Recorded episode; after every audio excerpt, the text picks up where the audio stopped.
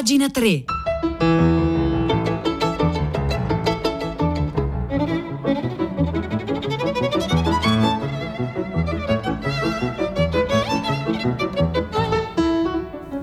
Nove, due minuti e 40 secondi di giovedì 11 novembre. Buongiorno da Marzia Coronati, ben trovati a pagina 3 la cultura nei giornali, nel web e nelle riviste. Oggi partiamo con una denuncia, un appello ospitato questa mattina sulle pagine culturali della stampa. Lo lancia la giornalista e storica Lucetta Scarrafia.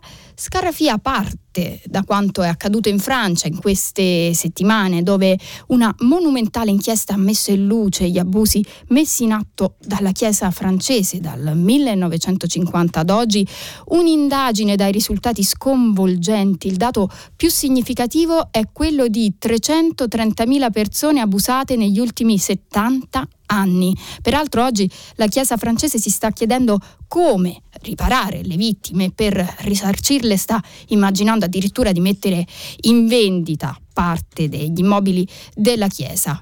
Insomma, parte da qui Lucetta Scarrafia oggi sulla stampa e si chiede come mai nel nostro paese la Chiesa, l'unica fra le chiese cattoliche europee insieme con quella spagnola, non ha avviato alcuna indagine né indipendente né interna sugli abusi del clero. Ecco, andiamo a leggere questo appello denuncia sulle pagine culturali della stampa di oggi. In questi giorni, scrive Lucetta Scarrafia, in cui si fa un gran parlare della situazione francese, molti se lo domandano. Immagino siano ben pochi quelli che pensano che il motivo stia in un comportamento particolarmente virtuoso del clero italiano. Dobbiamo ricordare che in nessun caso negli altri paesi queste indagini indagini sono nate da esigenze interne all'istituzione stessa, ma sono state effetto di pressioni esterne, cioè di pressioni pesanti della stampa che ha aperto il coperchio che teneva nascosti i molti scandali. In Italia la stampa fino ad oggi non si è mai impegnata in ricerche del genere. Le notizie degli abusi compaiono soprattutto sui giornali locali e scompaiono rapidamente. Ecco, vediamo come questo articolo di Lucetta Scarafia che si occupa spesso di tematiche religiose, una firma prestigiosa della stampa, ma scritto anche su Avvenire e su altri giornali che hanno, diciamo, questo carattere, questo, questo focus, qui in realtà eh, offre anche uno spunto per ragionare sul sistema, sulla libertà di stampa in Italia, sul modo in cui si fa informazione in Italia. Continua Scarafia perfino in Spagna, dove la conferenza episcopale ha ammesso di non conservare dossier sugli abusi del clero e quindi di non poter rispondere a domande a riguardo, il più importante quotidiano nazionale, Il País, ha avviato un'indagine indipendente creando il primo database sulla pedofilia della Chiesa spagnola.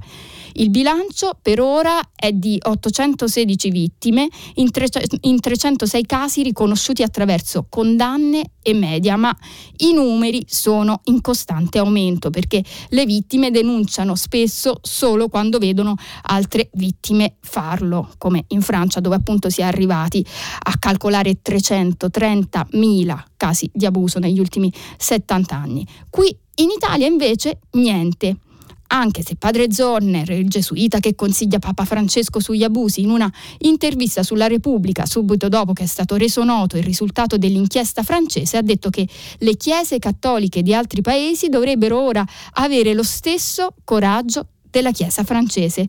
Spero ha detto il gesuita, che anche l'Italia si attivi. L'unico modo è quello della verità e dell'onestà.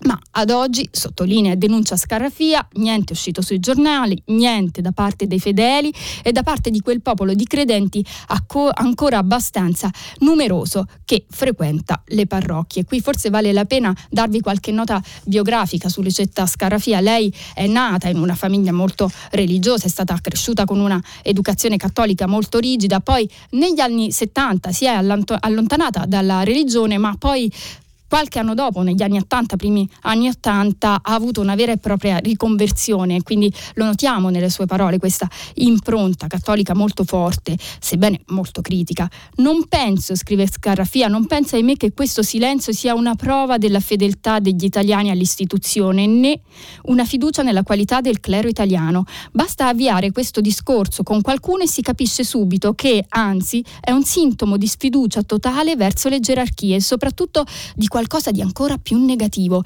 di indifferenza, di disinteresse. Noi cattolici italiani non abbiamo più un forte senso di partecipazione alla comunità di cui facciamo parte. Non siamo desiderosi di contribuire a migliorarla. Non pensiamo che sapere la verità su una vicenda che comporta vittime e sofferenze sia un dovere cristiano. Non pensiamo che la cappa di silenzio sui crimini avvelena tutta la Chiesa. Se ci sentissimo veramente parte di questa comunità saremmo pronti a combattere affinché, a cominciare dalle gerarchie, tutti ci avvicinassimo sempre di più a quello che deve essere una comunità cristiana. Ecco, questa è solo una parte di una denuncia, un appello che Lucetta Scarrafia questa mattina lancia dalle pagine culturali della stampa, lo, lo trovate per integrale appunto sul giornale piemontese.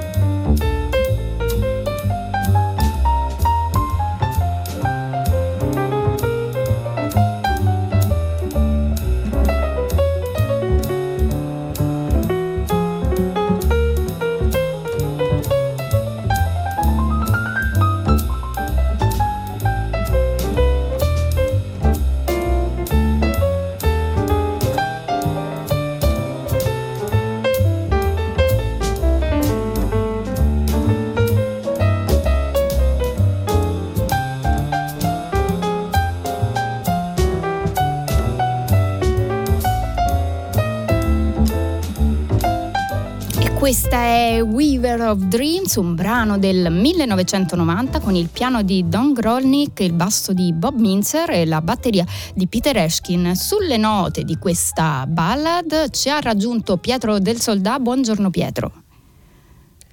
Buongiorno Marzia, buongiorno a te, agli ascoltatori e ascoltatrici di pagina 3. Allora, questa mattina noi ci occupiamo di nucleare.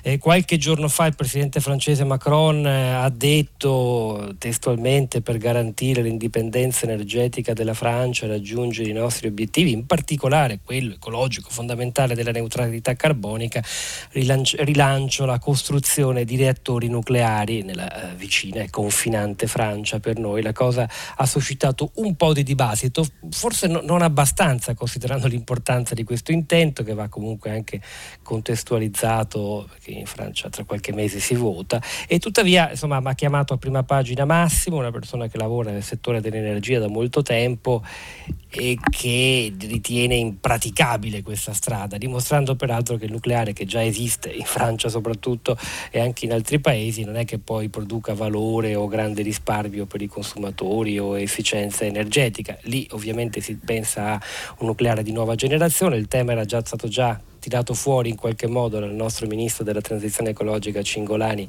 qualche tempo fa suscitando anche da noi un vero e proprio vespaio, noi ci ritorniamo con un occhio puntato a Glasgow eh, perché insomma siamo alla fine di COP26, c'è stato ieri sera questo annuncio di un accordo tra USA e Cina che in realtà eh, potrebbe anche aprire scenari molto molto interessanti anche per quanto riguarda il futuro energetico.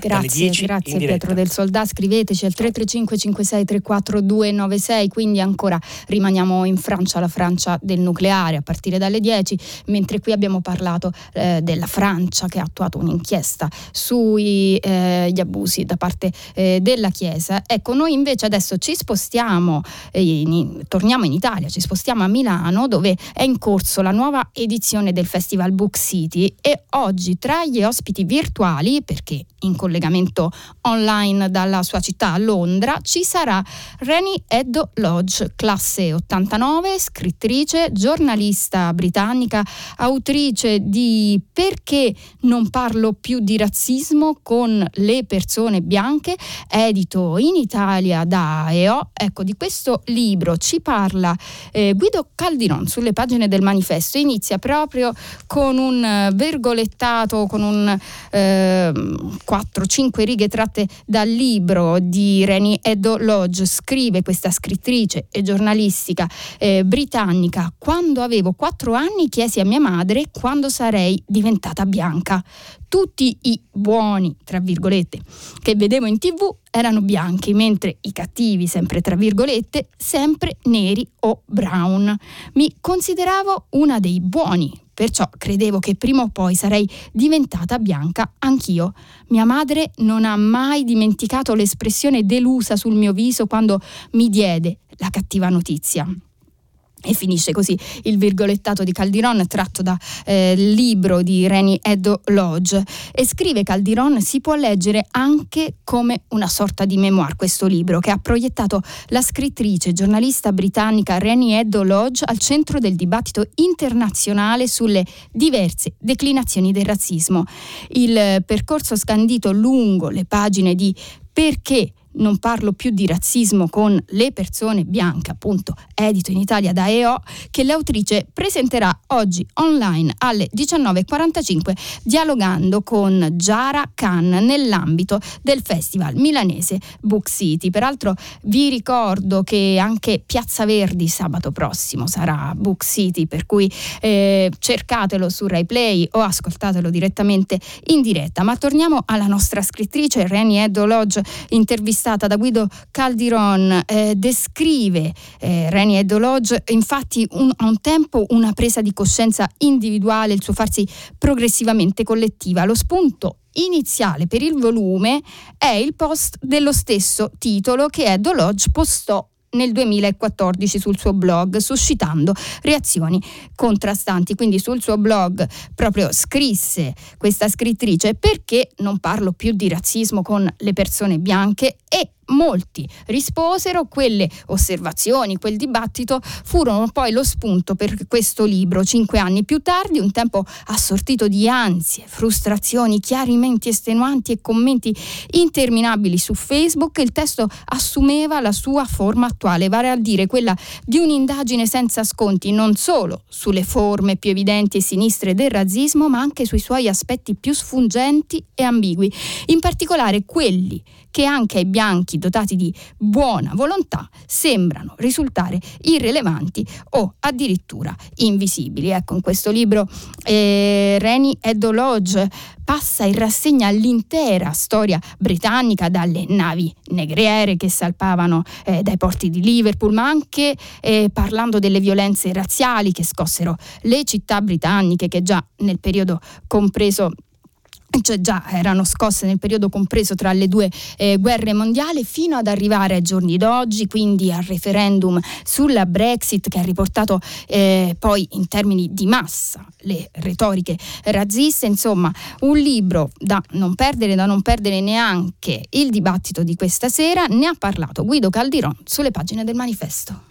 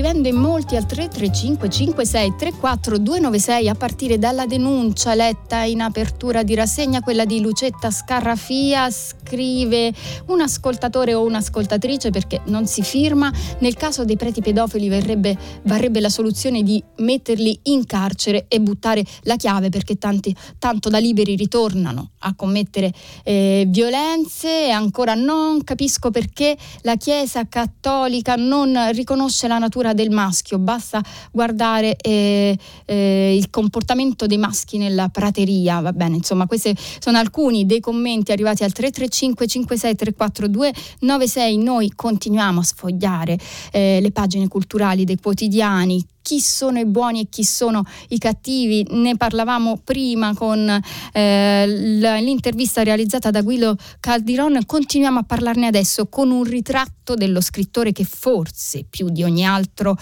ha ci sta facendo interrogare ci ha fatto interrogare su questo labile confine, se esiste un confine tra bontà e cattiveria. Parliamo ovviamente di Fyodor Dostoevsky che nace, nasceva esattamente 200 anni fa, l'11 novembre 1821. Per l'occasione, peraltro, oggi qui a Radio 3, Fausto Malcovati ripercorre la vita e le opere del genio russo, se ne occuperà poi anche Fahrenheit a partire dalle 15, mentre Fausto Malcovati ne parla a Wikiradio alle 14, perciò accendete la radio dalle 14 oppure rintracciate il podcast dal sito o dall'app Rai Play Radio.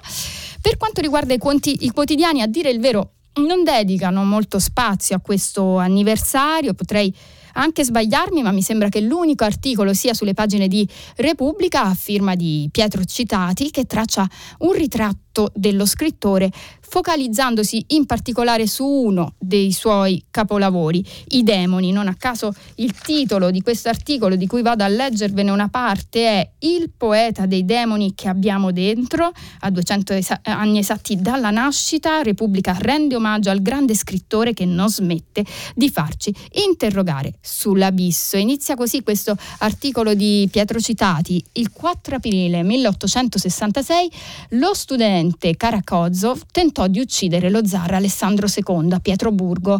Fyodor Dostoevsky fu sconvolto, corse dal suo carissimo amico Maikov e insieme scesero nella strada mescolandosi alla folla, la sua folla su cui Dostoevsky aveva scritto pagine memorabili. Con uno slancio quasi improvviso, Dostoevsky decise di lasciare la Russia, una Russia che gli sembrava insozzata dal male e dall'infamia. L'abbandonò il 26 aprile 1867 insieme alla giovane moglie Anna che aveva sposato poco tempo prima e aveva 20 anni meno di lui. Salirono sul treno a Pietroburgo accompagnati da pochi libri. Furono a Praga, a Venezia, a Bologna, a Dresda, a Ginevra, sugli stessi treni o sulle stesse carrozze che non molto tempo prima avevano conosciuto Tolstoi. Pochi giorni dopo giunse anche il fratello di lei raccontando le prime sanguinose sommosse degli studenti rossi. Quando partirono marito e moglie eh, fuggivano i creditori che minacciavano il carcere e la famiglia di lui che non aveva tollerato il matrimonio e voleva tutto per sé, la persona, lo scrittore, i suoi libri e il suo denaro. Ci sono rimasti tre grossi quaderni, quasi 600 pagine fitte, che nel 1867 Anna, eccellente stenografa che Dostoevsky aveva conosciuto per il proprio lavoro, compose con i suoi minuti caratteri stenografici. Dostoevsky scriveva, taceva, chiacchierava volubilmente, ascoltava musica e si infuriava, girava per Dresda e Ginevra e la moglie, infantile e ostinata, registrava ogni evento, parola e pensiero sui suoi grossi quaderni.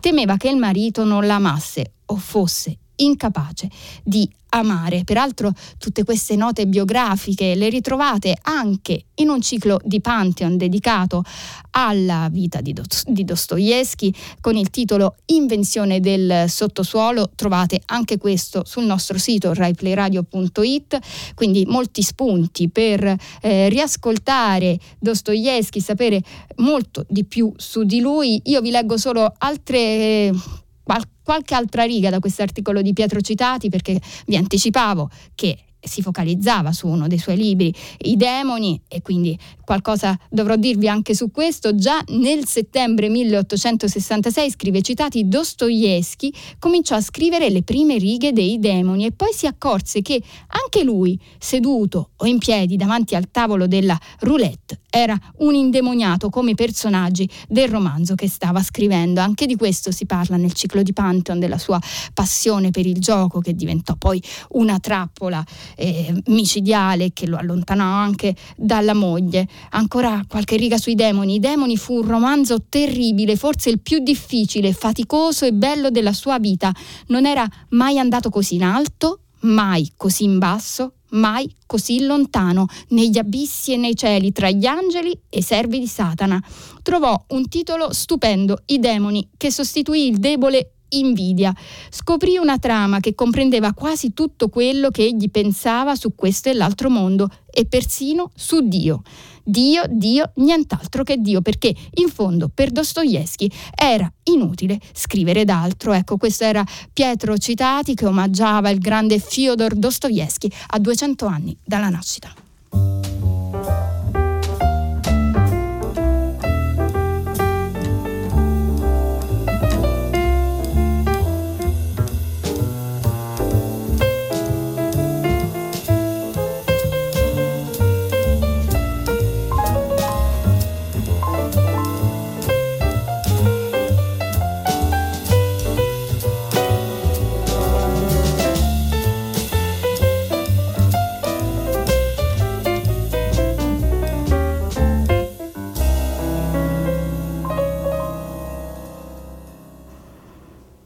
Questa era A Weaver of Dreams, una ballad interpretata nel 1990 dal piano di Don Grolnick, il basso di Bob Minzer e la batteria di Peter Eshkin. Noi rimaniamo in Russia con un salto temporale in avanti di 200 anni, torniamo ai giorni nostri, andiamo sulle pagine del Fatto Quotidiano. Michela Iaccarino racconta una storia di censura, una censura attuata dal governo di Putin verso un certo tipo di satira. In particolare Iaccarino ripercorre la vicenda del collettivo Barracuda che ha inventato un personaggio, Vitali Nalinkin, che è diventato virale in Russia ma che evidentemente non è piaciuto ai piani alti tanto da punire gli ideatori di questo eh, collettivo, i suoi creatori, collettivo Barracuda, addirittura con il carcere. Ce lo ricorda Michele Iaccarino in questo articolo uscito sulle pagine del Fatto Quotidiano e scrive Iaccarino,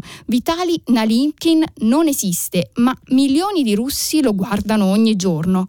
La serie geniale è opera del gruppo umoristico Barracuda. Il deputato immaginario che si agita per le strade reali di Ussurisk, siderale città al confine russo-cinese, sintetizza l'impunità dei governatori della federazione che in filigrana si possono osservare tutti nei tic del personaggio.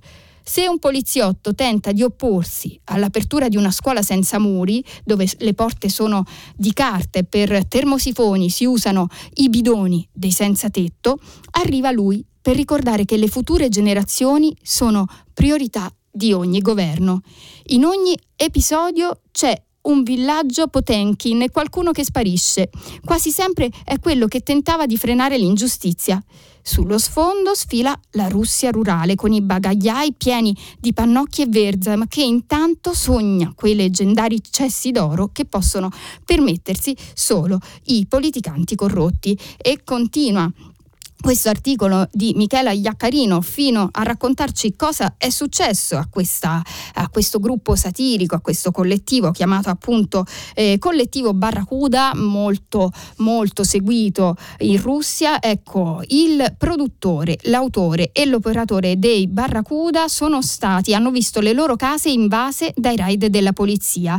L'attrice di strada che impersonava la portavoce del Ministero dell'Interno nell'episodio della discordia Concordia è stata condannata dalla Corte cittadina per avere indossato in maniera illegittima una divisa della polizia. L'attore della serie, che ha ormai dimenticato il suo vero nome, si, And- si chiama Andrea ne- Andrei Neretin e che però oggi è noto a tutti in Russia come Vitali, appunto, come nome del personaggio di, questo, ehm, di questa parodia che interpreta nelle opere del collettivo Barracuda, ecco, Vitali è finito in galera cinque giorni dopo per Uliganismo, un termine piovra che le autorità russe usano per chiamare chiunque considerino, considerino scusate, a tempo debito un teppista.